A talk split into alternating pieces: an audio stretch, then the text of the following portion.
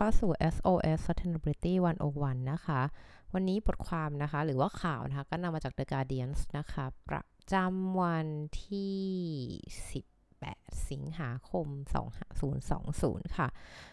ข่าวชื่อว่า Children forced to beg or work as hunger eclipses fear of COVID-19 in Yemen ค่ะ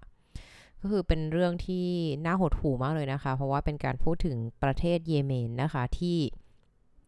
เรียกว่าถ้าเกิดท่านใดเออฝ้ายก็ไม่ทราบตอนแรกว่าเยเมนเนี่ยนึกว่าอยู่แบบทวีปแอฟริกาแต่จริงแล้วเยเมนเนี่ยถือว่าอยู่ในตะวันออกกลางนะคะ แล้วก็อยู่ติดกับซาอุดิอาระเบียนะก็ประเทศโอมานนะคะ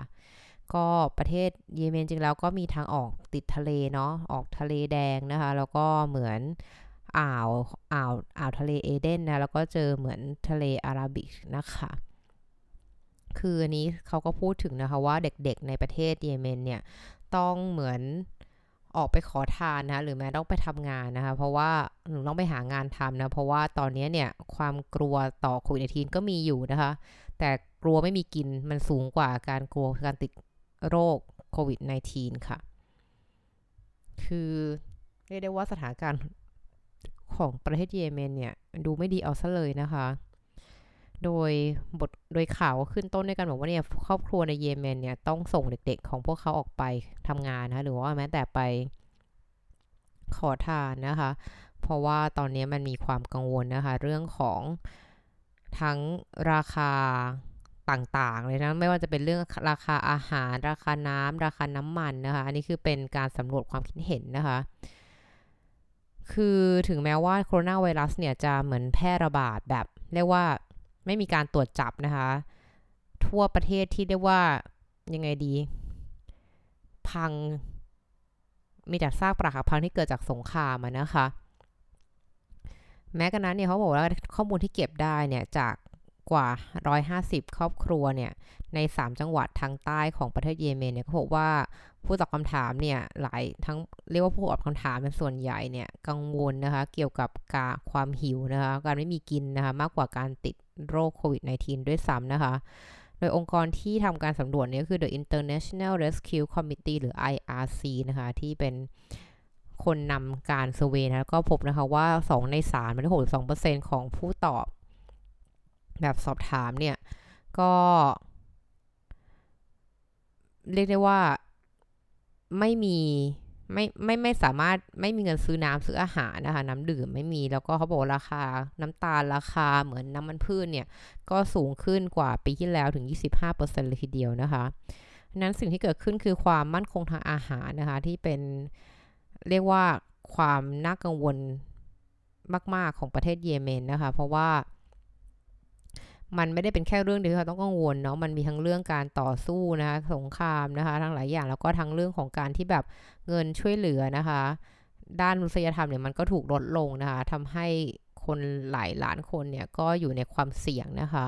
เขาว่า 3.2 ล้านคนนะหรือมา 40%ของประชากรทั้งหมดเนี่ยกำลังเผชิญกับภาวะเรียกว่าขาดแคลนอาหารนะคะ ก็เขาบอกว่าครึ่งหนึ่งของเด็กเยเมนเนี่ยที่อายุ ต่ำกว่า 5 ขวบเนี่ยจะ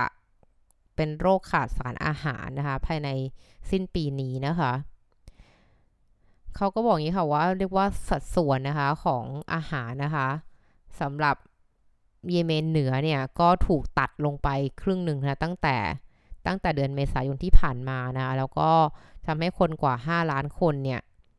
เรียกว่าอีก 5 ล้านคนนะคะจะไม่มี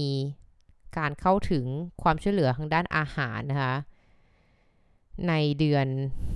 สิงหาคมนะคะ ถ้าไม่ได้มีการ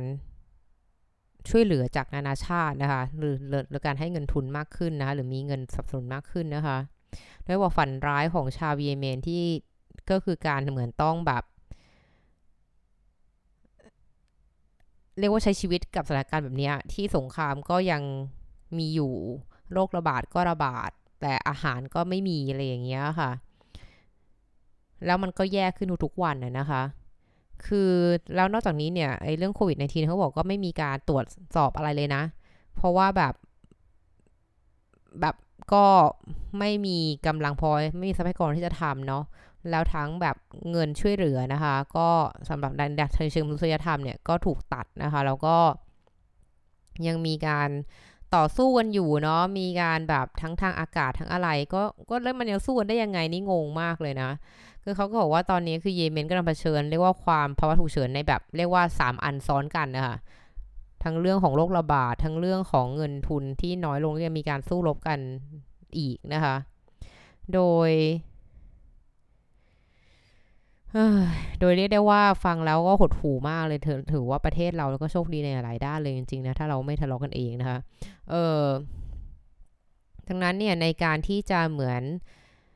เรียกว่าไงดี หาข้าวให้ครอบครัวกินเนี่ย ผู้ตอบแบบทางก็บอกว่าพวกเขาเนี่ยต้องแบบไปก่อหนี้นะคะไปไปไปเป็นหนี้นะคะ ที่เขาคิดว่าไม่สามารถจะจ่ายคืนได้แน่นอนนะคะ หรือแม้แต่ลดปริมาณอาหารนะคะที่ พวกเขากินในแต่ละวันอาจจะกินแค่มื้อเดียวอะไรอย่างเงี้ยนะพร้อมทั้งขายขายสินทรัพย์ต่างๆในพื้นที่ทั้งปศุสัตว์นะคะ โดยที่เขาบอกว่าสุดท้ายถึงขั้นต้องแบบส่งเด็กๆออกไปขอทานนะนะคะถ้าดูตัวเลขนะของโควิด -19 เนี่ยเขาบอกว่าประเทศเยเมนก็มีคนติดเชื้อเนี่ยต่ำกว่า 1,900 คนนะ อันนี้คือเป็นตัวเลขทางการนะ แต่ว่าตัวเลขแท้จริงเนี่ยไม่มีใครรู้นะ แล้วน่าจะมันน่าสูงกว่านี้เยอะนะคะ เพราะว่ามันไม่มีการทดสอบเลยนะว่าใครเป็นอะไรบ้างนะคะ เขาก็บอกว่าคุณเอ่อ Marcus Skinner เนี่ยก็เป็น policy advisor ที่ IRC นะคะก็บอกว่าราคาอาหารเนี่ยก็พุ่งขึ้นมาก ๆ เลยนะแล้วก็ เพราะว่าเนี่ย คือราคาอาหารพุ่งขึ้นเนี่ยมันเกิดจากโควิด -19 แหละ ที่ที่ที่เพราะจริง ๆ แล้วเนี่ย อาหารเนี่ยที่อยู่ในประเทศเยเมนเนี่ยมันมันมันเป็นอาหารที่ต้องนำเข้านะเขาบอก 85%เลยนะคะ ที่ต้องนำเข้าอาหารอะ เอ่อดังนั้นเนี่ยครอบครัวนะคะ ก็ต้องพยายามดิ้นรนนะคะโดยการแบบเรียกว่าเงินที่มีอยู่เนี่ย ก็ไม่ไปจ่ายค่าการค่าความรู้อะไรทั้งหมดแล้ว หรือว่าสุขภาพเลยนะทุกอย่างเนี่ยมาลงที่อาหารทำยังไงให้มีเงินพอซื้ออาหารนะคะ คือเขาก็บอกสิ่งที่เราเห็นในช่วงโควิด -19 เนี่ยคือเราเห็นการเพิ่มขึ้นของการแต่งงานในวัยเด็กนะเหมือนจับเด็กแต่งงานนะคะ เห็นเด็กขอทานมากขึ้นนะคะ เพราะว่าอาหารมันไม่มีพอแล้วนะคะ นอกจากนี้เนี่ยเขาก็บอกเราก็ทราบแล้วครอบครัวเนี่ยลดปริมาณอาหารลงนะเหลือแค่หนึ่งมื้ออะไรอย่างเงี้ยนะคะ ซึ่งตรงนี้ก็ฟังแล้วก็สิ่งที่น่ากังวลที่สุดคือบอกโรงพยาบาลเนี่ยก็โดยเฉพาะเรียกว่าทางใต้เลยนะคะ เรียกว่าอยู่ในในจังหวัดเอเดนเนี่ยเขาบอกนะคะว่าโรงพยาบาลเนี่ยก็เรียกว่ารับมือไม่ไหวแล้วนะคะแบบคนป่วยล้นไปหมดนะคะแล้วก็ เรียกว่าสุสานก็ล้นนะคะ ไม่มีที่จะฝังนะคะ แล้วก็รวมทั้งแบบ เรียกว่าความพังทลายของเศรษฐกิจเนี่ยมันก็กระทบนะคะ ไปยังเหมือนความมั่นคงทางอาหารทั้งหมดเลยค่ะ ซึ่งทั้งหมดนี้ค่ะ มันก็เป็นเรื่องที่แบบโอ้ยน่าน่ากังวล แล้วก็น่าสงสารมากเลยนะก็ก็ตอนนี้เขาก็แบบทาง IRC เนี่ยเขาก็ประกาศเขาก็ในบทความก็บอกนะคะว่าเขาก็เรียกร้องให้ทาง UN เนี่ย เพิ่มเงินทุนในการมาช่วยเหลือประเทศนี้นะคะ แล้วก็ แล้วก็อยากจะเรียกร้องให้สหรัฐอังกฤษแล้วก็ฝรั่งเศสนะที่หยุดหยุดเรียกว่าปฏิบัติการทางอาหารสักทีนะคะแล้วก็หยุดให้ความช่วยเหลือในเรื่องของการที่แบบทำให้การสู้รมันเกิดขึ้นต่อนะคะ คือเรียกว่าช่วยช่วยช่วยช่วยลดการสับสนไอ้สองพักสี่กี่ฝ่ายทักอย่างในเยเมนเนี่ยให้หยุดทะเลาะกันสักทีนะคะจะได้เหมือนมาแบบจะจะพอจะลดทอนปัญหาที่มีอยู่ลงไปบ้างอะค่ะ ก็อันนี้ก็เป็นเป็นอยากจะชี้เห็นนะคะว่า สุดท้ายแล้วเนี่ยมันก็กลับไปที่ปัจจัยพื้นฐานเนาะคือเรื่องอาหาร ซึ่งประเทศไทยเราเนี่ยก็โชคดีจริง ๆ ที่เราอยู่ในเรียกว่ายุทธภูมิที่ไม่ต้องกังวลเรื่องอาหารมากนักนะคะ คือเรียกได้ว่าถ้าไม่มีเงินก็ก็ยังพอจะหาอะไรทานได้เนาะในธรรมชาติอะไรเงี้ยแต่ว่าประเทศอย่างเยเมนเนี่ยที่เป็นทะเลทรายอย่างนั้นเนี่ย จะเอาอะไรกินนะคะ ก็อยากให้อืม ประเทศไทยเราไม่ทะเลาะกันละกันนะคะ ก็เรียกว่าถ้าประประท้วงก็ประท้วงไปนะคะ แต่ว่าก็อยากให้ทุกฝ่ายเนี่ยไม่ใช่อาวุธเนาะคือไงเราก็คนไทยเหมือนกันนะคะ